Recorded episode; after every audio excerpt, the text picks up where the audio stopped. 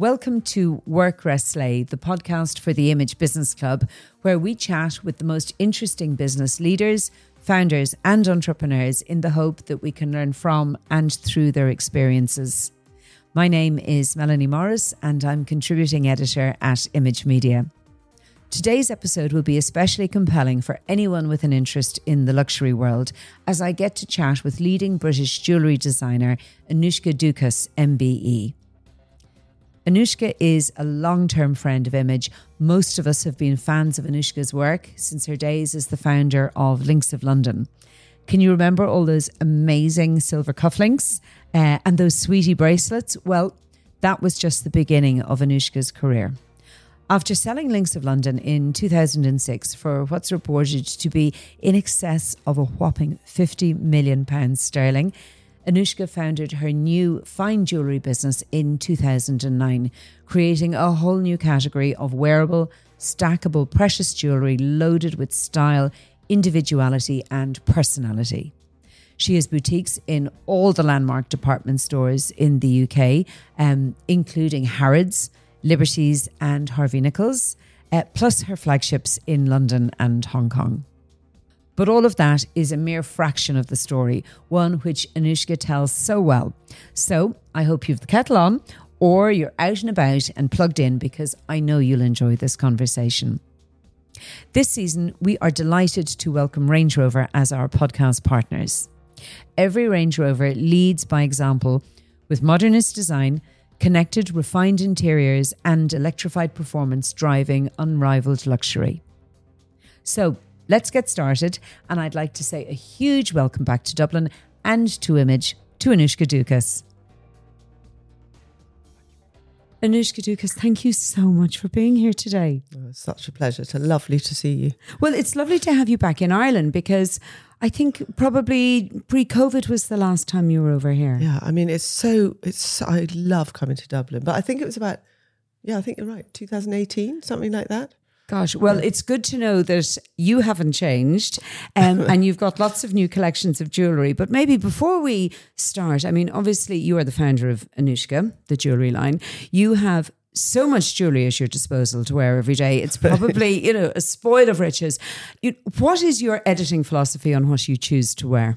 Well, weirdly, I do have a, uh, a lot of jewellery to choose from, but I actually seem to wear the same thing because I wear it all the time. So uh, you can see today I've got my new knuckle necklace. Um, I think I've got my Marguerite um, diamond necklace, which I wear pretty much all the time, swimming um, in the bath, everywhere.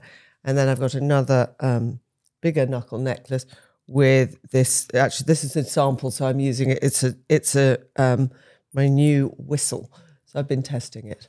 Whistle with some lovely uh, diamonds on the top of it? Whistle with diamonds on top of it. have you used the whistle? I have. I've used the whistle. We did a little test yesterday. Actually, I wanted to see if it worked. If people would come and come to me. Quality control. yeah. Uh, and then you've a lovely stack. And then I've got a yes, and then I've got a stack of bracelets, which uh, this one I've had ever since I've been 23. And then these are all different. I, I tend to end up with the samples actually. Okay. Because I'll test the samples. Um, because I think probably not many people wear their jewelry hard like I do, and so it's a good way to test. So yes, so there's normally a good old stack of uh, of sampled or, or, bracelets on my arm. Brilliant, but I think isn't the joy of Annoushka jewelry that it's jewelry to be worn totally. every day. I mean, absolutely, totally. Because I don't really see the point of jewelry that's in the drawer. Um, and you know, this. I think it's just about kind of wearing it and enjoying wearing it and not worrying about what goes particularly with what. As you can see, I've got quite a lot on and it's it all kind of seems to work together. Well, it's a collection that I think one can build, one can stack, one can interchange, and I mean, you design with that in mind, don't you? I really do design with that in mind because I guess I design I, I design for myself uh, because I then that makes I really understand how to wear it and and how it works together. And whilst some of the collections don't look they don't have the same look and feel, but they really work together across collections. Um, and I, I think you know you want to be able to buy a ring to add to your stack that you might have had a few years ago, and so it's all about texture and different material, di- different textures, different stones, um, different metals, um, but always always gold, eighteen karat gold. Oh, fantastic! Why eighteen carat? 18 karat was I love the color. Um, I I mean having having had links of London before, um, it, I worked primarily in silver, and 18 karat gold it allows me to really work on the craft and the detail.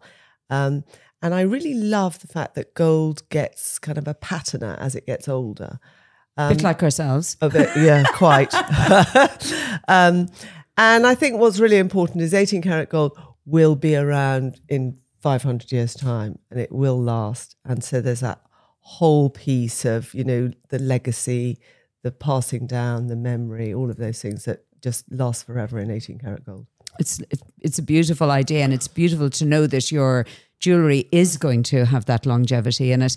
Um, it's really really interesting, and, and you touched there, and, and let's get back to the beginning because you're not a jewelry designer by trade. Am I right? Yeah, you are right. What was your first job? I was an estate agent. Okay. So could you give us the story as to and, and I know Annoushka isn't your first jewelry business, could but could you talk us through the quite unlikely story of how you ended up here today? I'll keep it. I'll try and keep it brief, but um, you know, it is an unlikely story, a very unusual story. So my, uh, I live, I was living in Hong Kong, um, and I was, as I said, I was w- working for um, Hamptons actually, working as an estate agent, selling London property to Chinese investors at the time. Um, and my mother rang me and she said, "Look, I've got." Um, she used to supply fish to all the very best restaurants in London, so from the Gavroche to Annabel's to Claridge's and so on. So I've got 60 chefs. They're all men. I desperately need to give them a Christmas present. Have you got any ideas? I said, not really, mum. I'm kind of selling property. But I'd actually, I rang her back and said, actually, I've, I've been, I've just been to the Philippines where I'd found a silver workshop and I'd had some silver jewelry made. So I said, why don't we find a picture of some fish in a book? We'll make them into cufflinks. You can give those to the chefs because you know. So we so I, so I got we made fish on one side and fish bones on the other side, um, and made by this lovely uh, workshop in the Philippines. But it was cheaper to make double, so I thought, okay, well we'll make 120 pairs of these cufflinks. Uh, By which time I went back to London, and um, so I sold Mum the first 60. And then in my lunch hour from Hamptons, I was thinking, okay, what shall I do with these? So I, I rang Harvey Nichols in London. I'll never forget, lovely. Uh, the buyer was called Fiona Duff. And um, and then it was, you know, it was a long time ago. So you had to ring, it was all a bit scary to ring up and make an appointment. Um, and when I went to see her, she said, look, these fish cufflinks are fab, um, but I can't take one design. So if you can come back and show me some more, uh, you know, love to see. And I think she thought, bye bye, never see you again. anyway, so I went back to a few weeks later with, um, you know, I think it was about six designs, but kind of pig head bum, pig head on one side, bum on the other side, With a little golf- curly tail. with a little curly tail, golf bag, golf ball. So there were, these were all cufflinks. And um, anyway, she she said, okay, well, I'll take all of these. Um, and then I thought, okay, well, I'm going to send literally every friend I knew into Harvey Nichols uh, to buy these cufflinks. And Fiona rang me, she said, sales are amazing. um, anyway, so cut a long story short.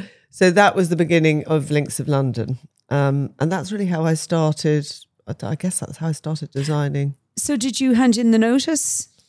No, then um, I didn't hand in my notice. Quite, my my mother died very suddenly, and I ended up taking over her fish business. Uh, so unlikely, but I I ended up taking over the fish business.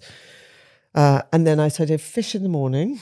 Four thirty in the morning is to go to the to go to the boats, and um, at four thirty buy fish off the boats and ring up all these restaurants uh, that we'd given cufflinks to. And then I'd go home, have a quick shower, and then I would start doing uh, link, links in the afternoon. oh my God. So in those days, in the links days, in Yes. the early days, were you designing? Were you also head of HR, head of logistics? yeah, How- and how head of ma- head of fe- fish filleting, head of all sorts of things. and did you have a family at that stage? No, I was twenty three. Um, 23. yeah, no, I was twenty three, and I had just started going out with my now husband John. And was he involved in the business at this stage? Uh, it was Either just, businesses. He wasn't involved in the fish, but he was. Uh, yes, he was involved in in uh, Links of London. He was he, at the time he was living in Hong Kong. He was a lawyer in Hong Kong, and he rang me and he said, "Look, you've got to do. Um, I've worked it out. Seventy five thousand turnover in year one." And I'm like, actually, I've got a fish business to run. Yeah. anyway, so he was very involved and has always been in terms of um, the strategy and setting up the business. So the pair of you have grown up in business together, learning a whole heap. John was a lawyer, am I right? Yep. So learning a whole heap of new skills together yeah, and correct. growing a business and growing yourselves together. Yeah, and four children. So Oh my been goodness very me. and to this day, John is still obviously a very important figure in the business. Very much, yeah. No, he uh, he's chairman of the business, and he's um, and he's always been very involved, but not necessarily day to day anymore. Um, Links of London was a hugely successful brand. I mean, by the time you'd reached uh, selling time with it, can you give us an idea of how big it was and the reach? We uh, we sold it in two thousand and six, and um, I think we had fifty stores around the world, and probably about four hundred people. I think. Wow. Yeah, it was that was part of the reason for selling it for me, because um, it's it had got a bit big for me, a bit And- corporate. Did you wake up one day going, "That's it," or how did that decision process come about? No, I think I um uh, I I always thought I'd like to sell it by the time I'm forty. What goodness knows why? I don't know why, but you know, you you you have we had guarantees on the house, we had personal guarantees, all of those things, and also as it got bigger. um you know, as I said, we had these stores around the world. So I was on a plane a lot. Um, and I thought, you know what, I need to be a better mummy. That's what I thought. Mhm. how old? What sort of age were your kids at that Well, stage? I think um, I think my eldest uh, was about 13, 14 maybe. Um, and then Oscar would have been really quite, you know, seven or Right. something like that. so you wanted to spend more time at home. My maths isn't that good, so I can't remember Yeah. exactly what they were. But I wanted to spend a bit more time with them um, and and less travel. And, you know, so, How many countries were you in? gosh, I can't really remember. Because you were quite spread around, weren't you? Yeah, I mean, we were. You were in know, we- Dublin? We were Dublin first. We were in uh, New York. We were in Hong Kong. We were in Singapore. We were in um, Australia. We were we were quite widely. I'm just thinking your time management between getting up at 4.30 in the morning with the fish business probably taught you well with managing different time zones. And Yeah, no. Well, I'm well. I'm a real morning person. Okay. see, you know, so coming here was no problem. yeah. Yes, we should say we're recording at eight in the morning, Uh, so it is yeah. an early start. But um, so anyway, you decided, okay, time to time to become a mom Time to become a mum. So I thought. in 2006. yes, And how long did that last? it lasted uh, about a year. Okay. Yes. Um, yeah, I got. I think it. I. I think I've, I've really worked since I was eighteen. So um, suddenly not to be working, I think. I think my children. I think everybody thought, you know what, you need to get a day job. um, so I, you know, I loved. I loved that, but I love. I love what I do. And um, anyway, so then I, I had continued to design jewelry for myself. Um, because I couldn't find what I wanted. And actually, in 2006, the landscape for jewelry was very, very different to what it is now. So there was very little between Links of London uh, and the high jewelers. So, you know, whether it's Cartier and Boucheron. But when I'm talking about those, those, um, those houses, you know, to get to find something that was very individual and not what everybody else had, you have to commission it, and it would start with probably six figures. Um, so the opportunity there was an there was an opportunity to design jewelry for women wanting to buy jewelry for themselves. Which in 2006 was actually very rare, wasn't it? It did seem to be very rare. Certainly in certainly in England, it was very rare. And nowadays, you know, with your business model, what kind of percentage is made up of women buying for themselves? Oh my god! I mean, it, it's something like eighty-five percent. I mean, it's enormous. And whilst that had always been the intention, but I never thought that percentage would be that high. So it's eighty-five percent women buying for themselves, and the rest is probably men under instruction. or I know that you do wish list cards when you go into the boutiques. So, but it's isn't it wonderful to know that we are doing that and we are now doing it in a way that it is sustainable to to businesses. There's enough of us buying jewelry for ourselves. No, no, it's wonderful. And is it to mark occasions or is it out of love or do people save up for pieces or I think it's all of the above, actually. But um, jewelry is, for, for me, it's really is about uh, memories, marking occasions. It could just be because I can. Uh, it could be because I got a promotion, or it could be because I had a baby, or, you know, there are so many reasons to buy jewelry. And I'm sure if you think about your own jewelry, you'll know that it was given to you this time and it, it, it and you remember exactly why, who was wearing it, did it belong to my grandmother, or, you know, whatever. Um, but it jewelry is about memory and kind of moments. And so I think women are kind of embracing that more and more. Yeah. Um, and also it's a way of expressing individuality. Totally. Which your pieces, I think, do. And beautiful and all as the huge, big houses are, there isn't an individuality about that. There's a sort of a uniformity about that. Whereas I think Annoushka pieces, could you describe some of the the, the the kind of the signatures because your amulets and your charms are really really important to the collections aren't they They are really important. I mean, I, as you say, um, I really want you to be able to wear my jewelry any way that you want to wear it. So I don't want to be prescriptive about it. So I like my jewelry to be really playful.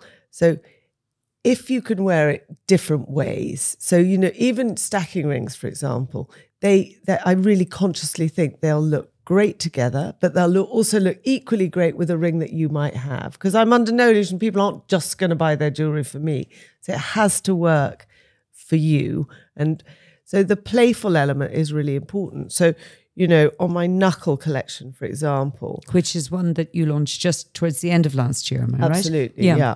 Um, and it's very, uh, you know, it's very simple, it's very unembellished, but you can wear the bracelet and then the bracelet will convert and add into the necklace.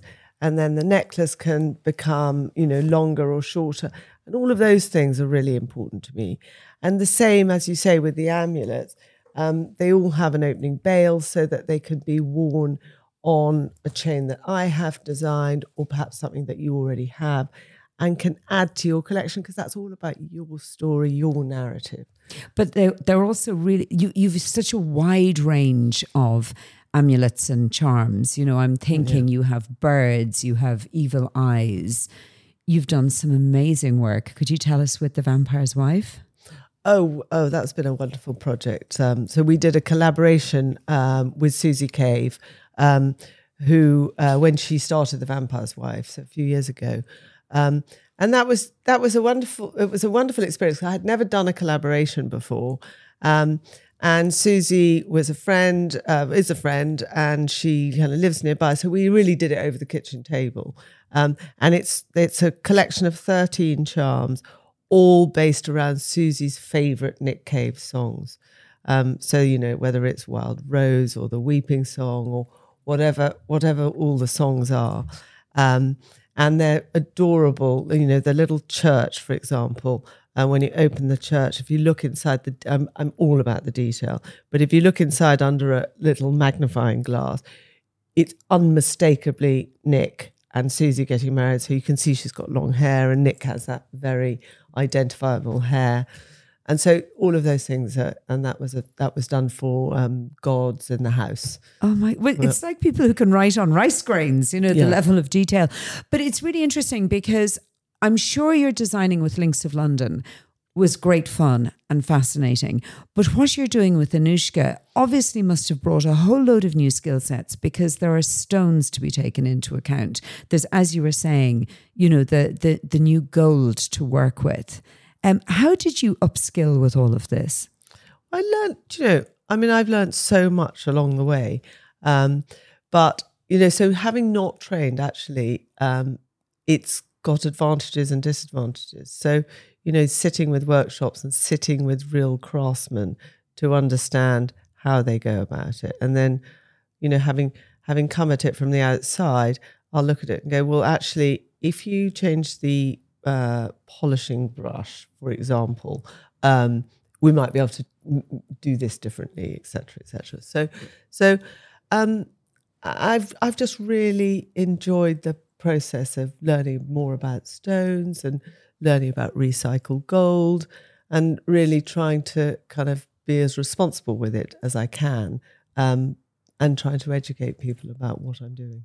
And how, how do you divide the labour uh, in Annoushka? You know, what does John look after and what do you look after?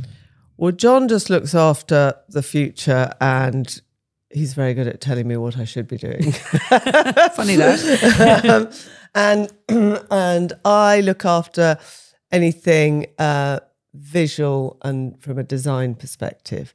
Um, and actually, I'm I'm very excited because we've just appointed somebody new to come and uh, come and run it day to day, which is A CEO. a CEO, well, that's fantastic. which is really a exciting. third a third prong in the Yes. in the wheel or we'll whatever. have a yeah. whole fresh new eyes about it and uh, so quite often it's difficult to step away and see you know what's right under your nose um, so i'm really excited about that But it's interesting because I think so many women or men who start in business, I mean, you know, we can see where your strengths lie or whatever, but also you need to be a property developer, which handy enough your, your John's experience, you know, to find your boutiques, a negotiator.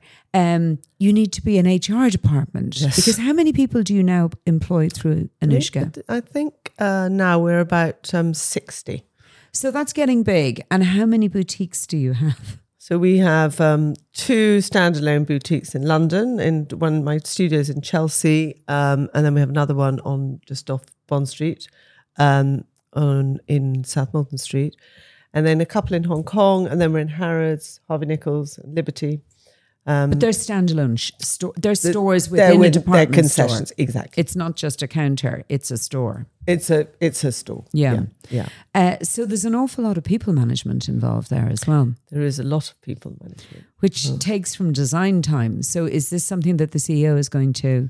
She's going to do more of that. Um, yes, so it's exciting, but um, but also sh- she's had a fascinating um, background, and so you know she comes with a lot of experience that I don't have. So very vid- digitally focused and um, and very good on the whole customer experience from end to end. So I'm really excited about that. Which gives you an awful lot more time to focus yeah, on much product. more time Yeah. Um, when you're sourcing your stones, uh, how, how does that journey begin, and and how did you learn what parts of the world um, were better for what? Well, that's that's an interesting one. I mean, it's the best excuse to to, to go on holiday, where to choose my holiday destinations. Um, so it could really vary. So you know, I had a lady ring me. Um, a Filipino lady rang me out of the blue. I didn't know her, and she said, "I'd like to come and talk to you about golden pearls, for example." So I knew nothing about pearls because I've never used pearls before she, you know, other than freshwater pearls, I'd never really used pearls. Anyway, she came and talked to me about pearls. So I learned a lot that pearls are uh, generally sold by the bucket load at auction. So that the pearl farmer gets an absolute minute fraction of the pearl the, the pearl price that, you know, jewelry designers or anyone will be paying. So that was fascinating. And she, anyway, I was like, okay, I'm going to come to the Philippines and understand more about this. And for me, that was just a joy because actually at Links of London, everything was made in the Philippines. Um, and we probably employed about 400 people um, in the workshops. So I feel like I owe the Philippines a lot. Um, so when I went back to uh, to this little island called Iloilo and really learned, met the pearl farmers, um, and so now I buy my golden pearls direct from the pearl farm. So he's getting all the money, and also one of the things that I love about that is that you know usually people want perfect matching pearls. I'm less interested in perfect matching pearls because it means that I can buy a lot of his pearls. They don't have to match absolutely perfectly, um, but I'll just design the setting around the pearl so that it enables me to have not a perfectly round pearl, and I'll and I'll use a setting to disguise that a little bit. But it also shows off the beauty of the natural product as opposed to trying to shoehorn the natural product into becoming something Exactly. it's not. But did you know? I mean, I didn't know all of this, but did you know that pearls they they uh, they put the oyster down, and once a month they have to go down, get the oyster, bring it up, and scrub it to stop contamination. Who knew? So they literally have to mind every single Yeah. oyster. I never knew that. Yeah, I mean it's absolutely fascinating, and and you know, so why doesn't the pearl farmer get the majority of the money? Well, he's done the work. And he's done the work. Mm. Do you use lab grown diamonds or what do you feel around that? I don't use lab grown diamonds. I'm I'm a real believer. You know, actually, if you never mind another diamond, there'd be plenty of diamonds in the world. So why would I start creating new ones? Um, and you know, uh, there's something about the fact that they've come from the earth, and you know, and they too have their story and their entire history and legacy. So um, I'm not a believer uh, for my business to use lab grown diamonds. And lab grown diamonds, ultimately, they use a huge amount of energy. You know, there's a lot of electricity involved, et cetera, et cetera. So, you know, there are lots of reasons, but I want to know that my diamond has come from the earth. That might just be me. And you use all sorts of different diamonds. It's not just the four C's in your book, is it? No, I love I you know I had a collection called Dusty Diamonds, um, and I I love the kind of characteristics, and you can just use them different ways and celebrate the different colors and look color grading, and you know it's uh it no it's it's a joy to to be able to do that. Something that I saw on your website that I hadn't heard of before are salt and pepper diamonds. What, what are they? So salt and pepper diamonds um, are diamonds typically that have quite a lot of inclusion. So they might be, you know, spotted with black or spotted with kind of grey, and they're beautiful diamonds. They're just not all about the four C's, but they've got wonderful characteristics, and depending on what colour stone or what you enhance them with. Um, they're absolutely beautiful, and they've come from the earth exactly like that, and then Well, cut. It would be what I would call, in my mind, an organic diamond. Quite, Well, absolutely. You know, when you pull out an organic carrot, it probably doesn't look like the one in the supermarket ad.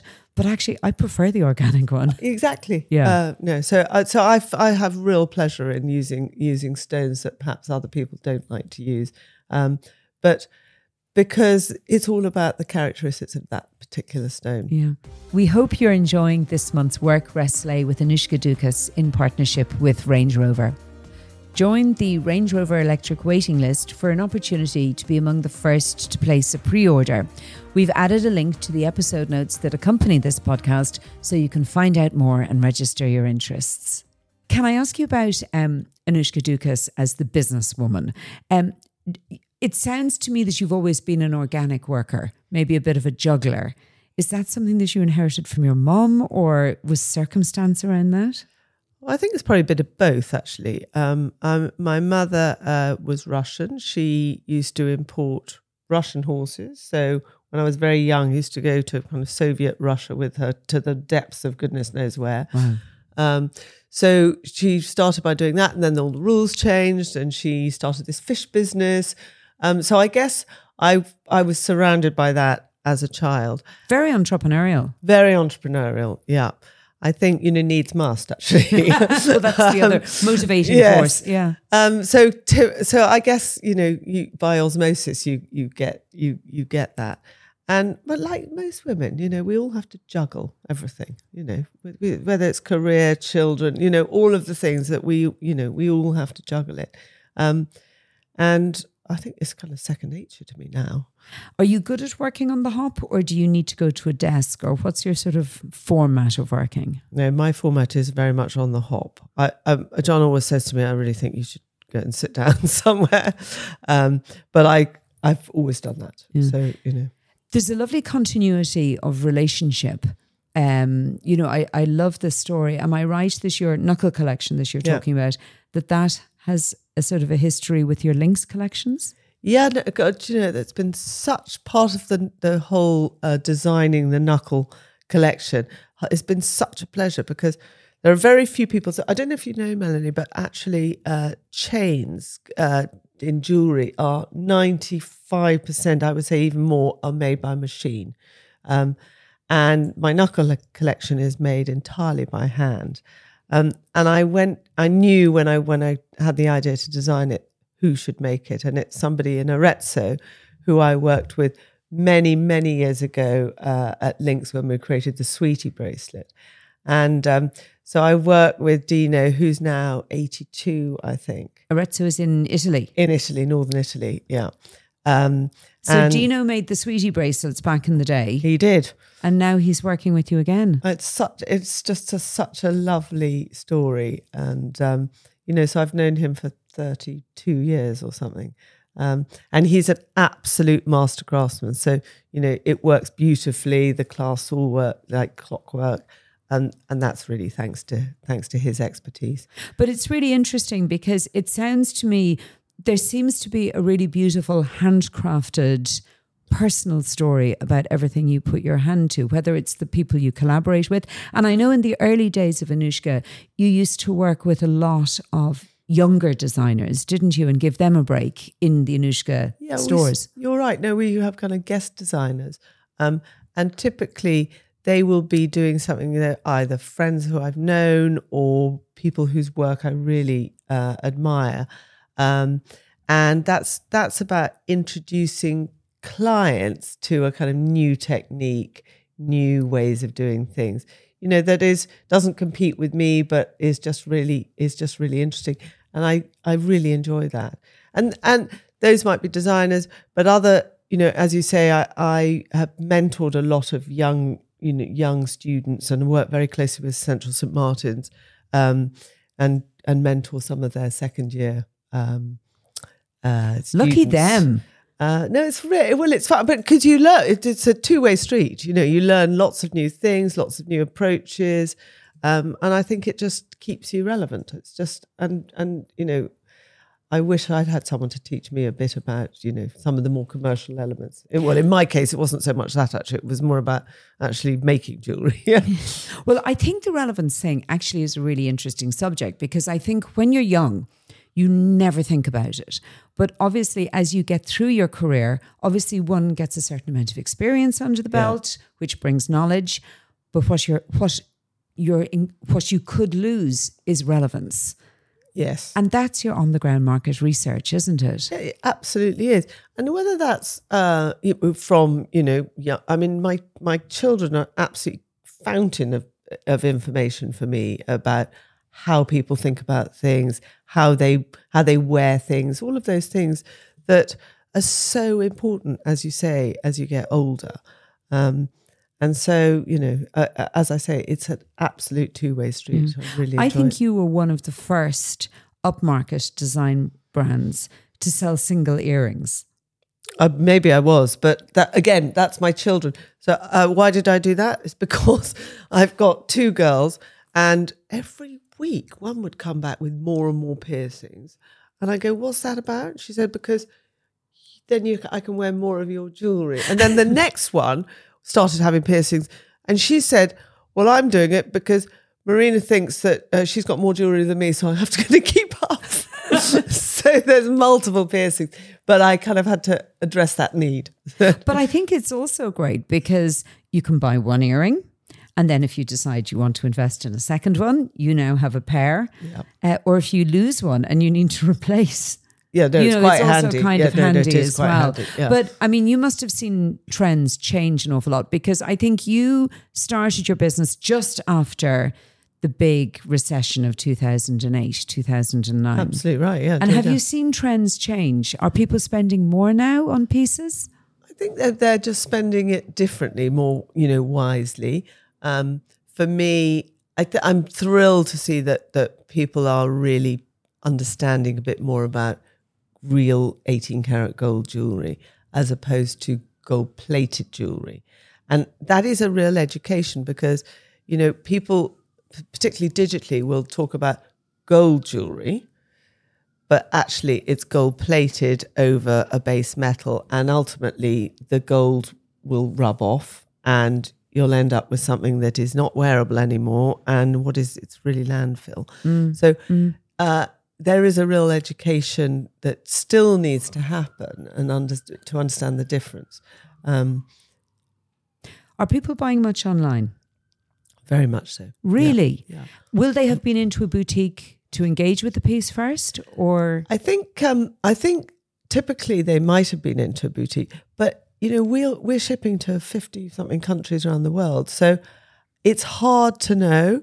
I think um, I mean in the states, for example, they're so used to buying online um, that there's no there's no reluctance, but it's always difficult to know whether people have been through a department store and seen it in store, but and picked it up and touched it, and then feel confident to buy online, or have they seen a friend with it? It's it's, but I think it's becoming you know more and more normal. your online experience is lovely though because your packaging is so beautiful and everything comes as though one had bought it in the store. Am Well, I that's what we you, you, you are right, Yeah. and that's what we aim to do. But um, you know, it, it, it, it's the packaging and the presentation is easy to do online. What's much more difficult to do online is for my jewelry is to show you how playful it is, how versatile it is, how you know you can take this bottom of this part of this earring off and wear it singly. Um, all of those things are, are kind of more of a challenge.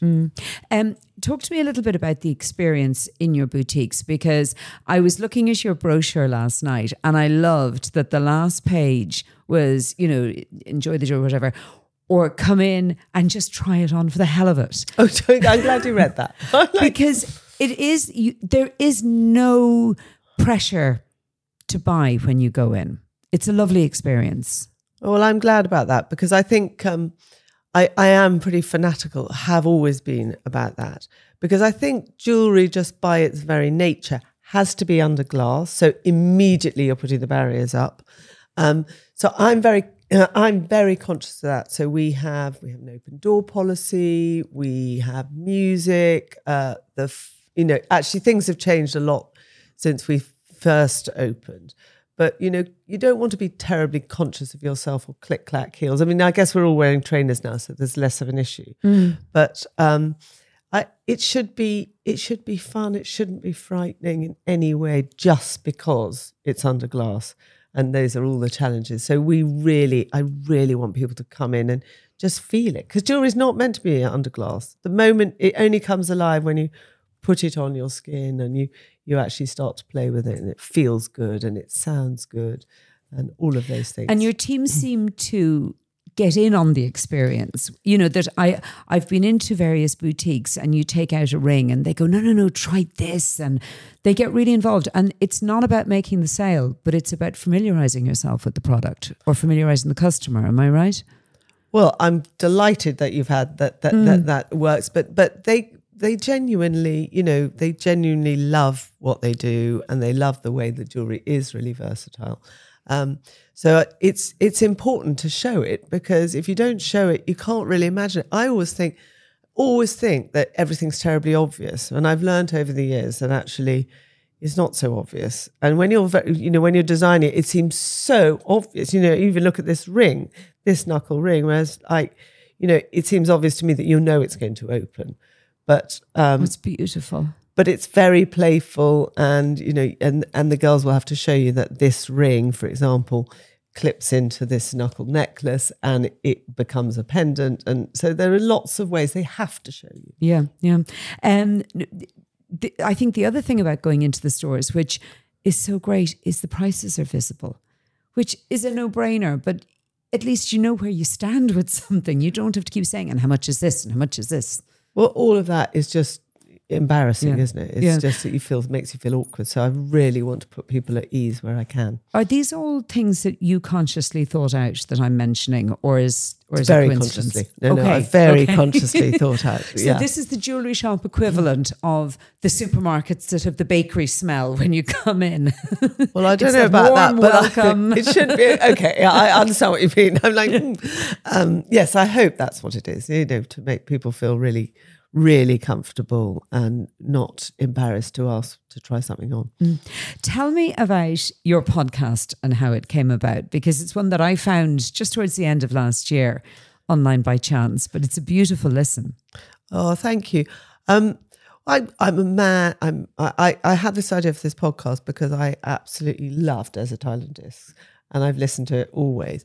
And as I was listening to one day, I was thinking, God, I'd be so. I could do this. I could do the same thing, but in life in charms. So I say to Melanie, what you know, I say to you, what would your life look like in Seven Charms?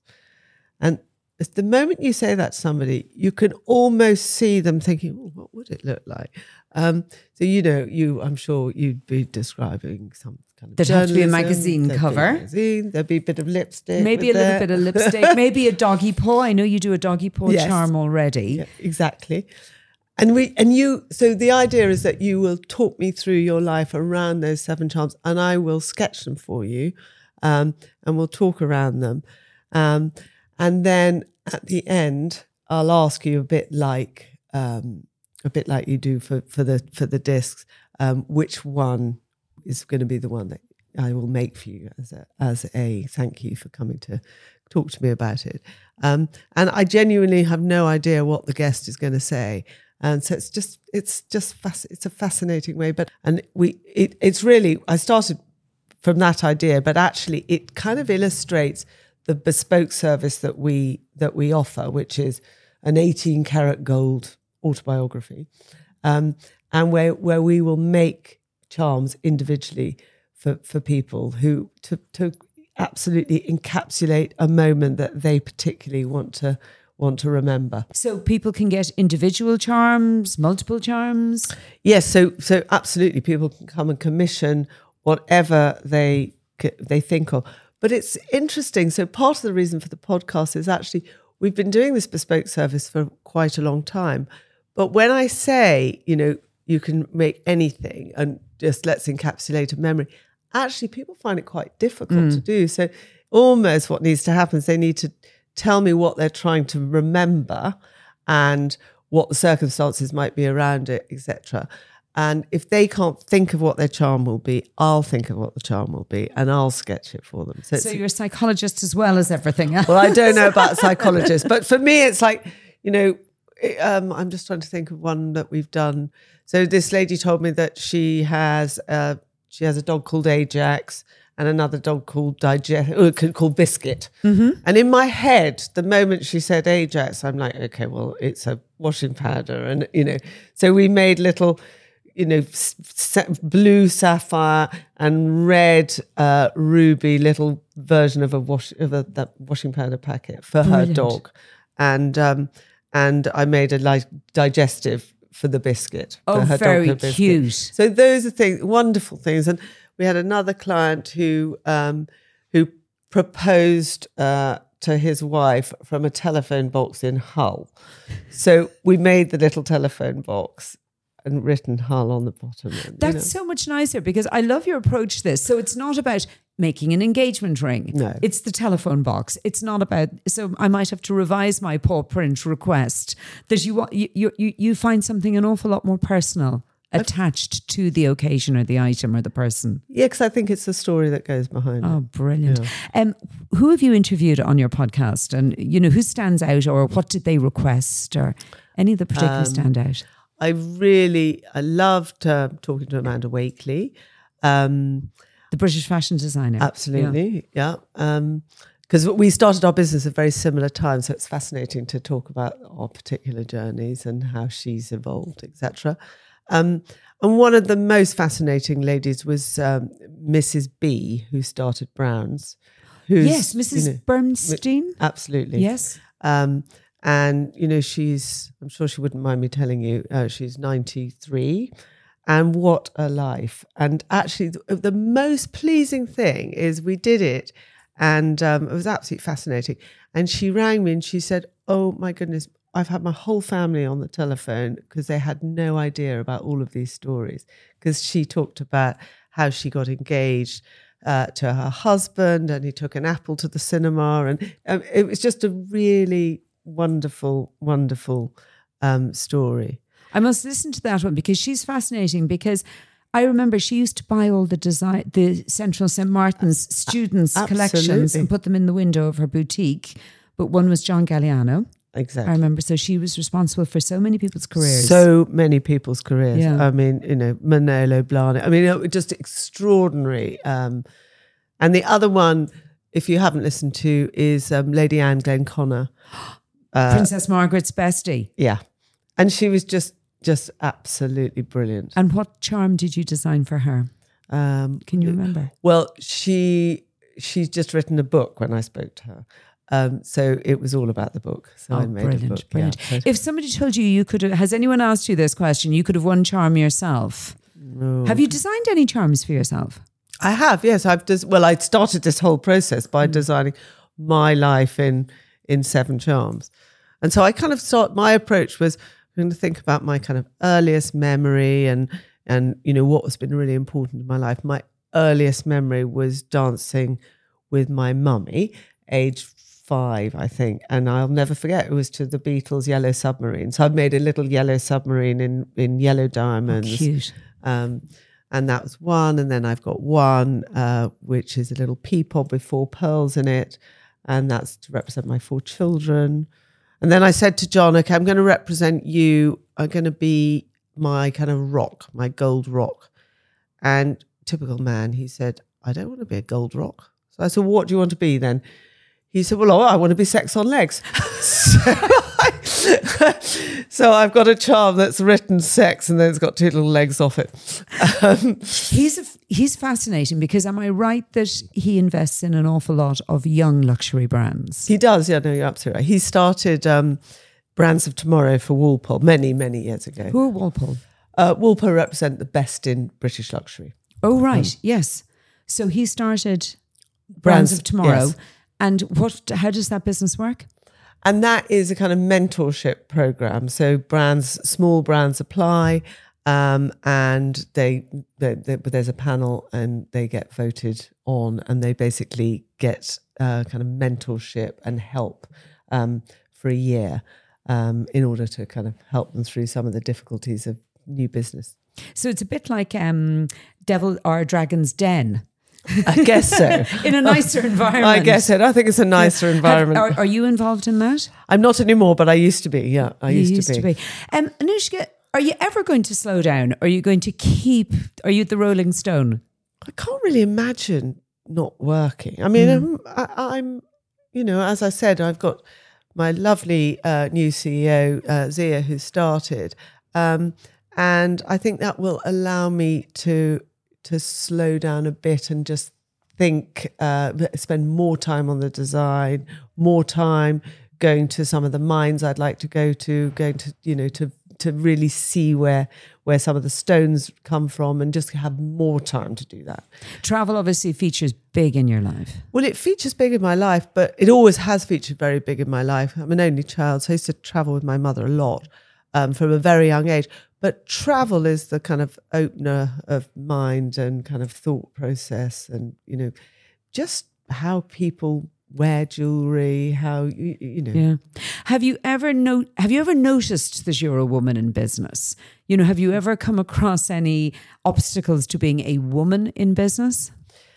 I'm quite often asked this, and I genuinely either I just haven't noticed, Mm, but I think you know when I um, inherited my mother's fish business, um, I was really adopted by the by the all the fishermen, you know, and actually they were all men and you know all quite noisy and opinionated, um, and and they they just were so kind to me, and I don't really know what it would have been like if I'd been a man.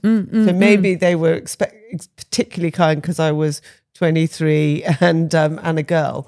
But I've never, I don't, I, I genuinely don't think I've noticed that being a woman has has you know been a problem. But isn't it fascinating how, you know, and I mean it's the same it's the same with all humans and all life. So much of your confidence and your experience comes from an early experience. And had you not had that nurturing experience back in your early business days, it could completely have shadowed everything else. No, you're absolutely right. I, I, I, I don't really think about it because I only really think about it when someone says, "Has it been difficult?" And I'm like, "No, Yeah. it hasn't been difficult." But I don't know whether it's just like, "No, I'm just going to do this." There's no, I don't. There's no question about being a woman. It doesn't really matter. Brilliant. Annoushka, are you ready for some quick quick fire questions? The questions that we usually ask everyone. You've five minutes to get ready in the morning. What is your surefire work uniform that you can rely on? Uh, I want a really good pair of earrings, obviously first, because uh, and, and in COVID we really noticed that.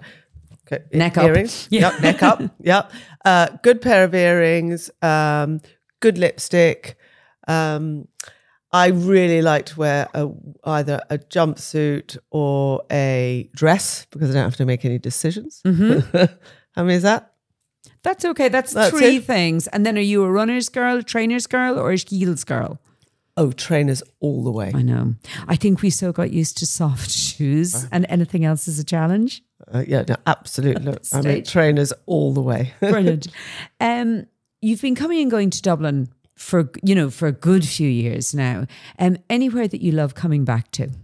Oh, I mean, I I love coming back to the Merrion. It's just such a wonderful welcome. You do your trunk shows there, don't I you? I do my trunk shows Yeah. there, and um, the welcome's wonderful. It's the most comfortable, beautiful hotel surrounded by all this incredible art. Um, so yeah, that's and any new finds in Dublin on this trip?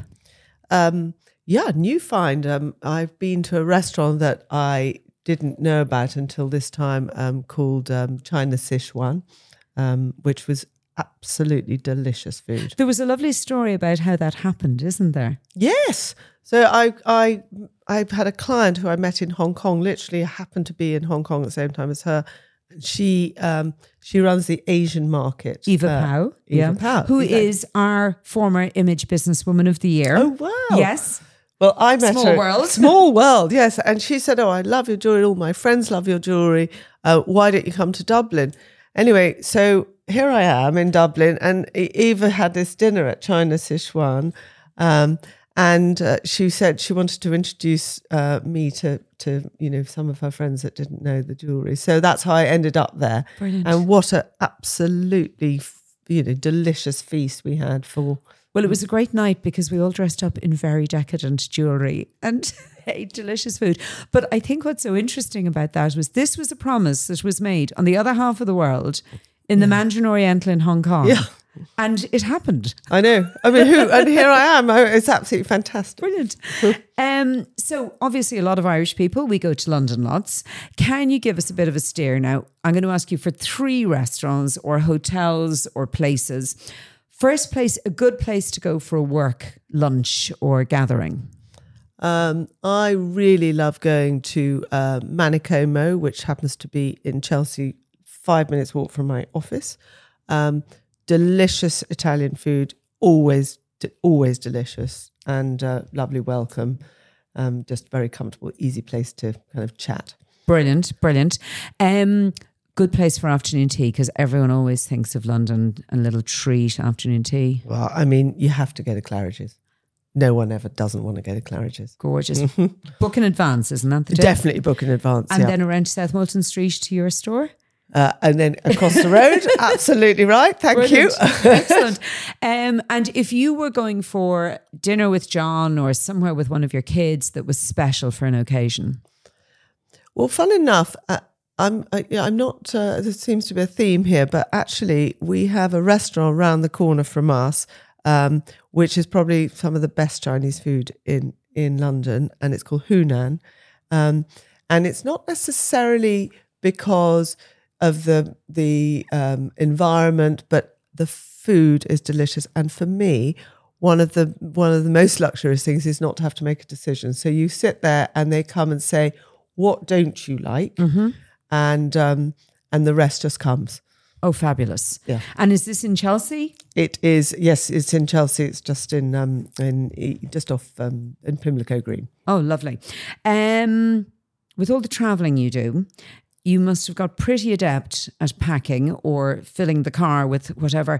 Are there a few items that always end up in your glove compartment or your handbag or your carry on luggage Um, that you don't travel without? That I don't travel without. Mm. Um, I have by Terry uh, Baume de Rose Lip, Lo- lip- lipstick? lipstick. Just it's just lovely for moisturising. Um, I have a gorgeous white company uh, grey cashmere shawl, which is fantastic. She's one of your pals, am I right? She's a great friend of mine. Um, and um, so I love that because I'm either using it on a plane to keep warm or to roll up as a pillow. It's just it's just super. your versatile. comfort blanket. It's my comfort blanket. You're absolutely right. uh, and what do you want another One one? more item. One more item. Um, oh, I think um, I've got a very old uh, pair of trainers.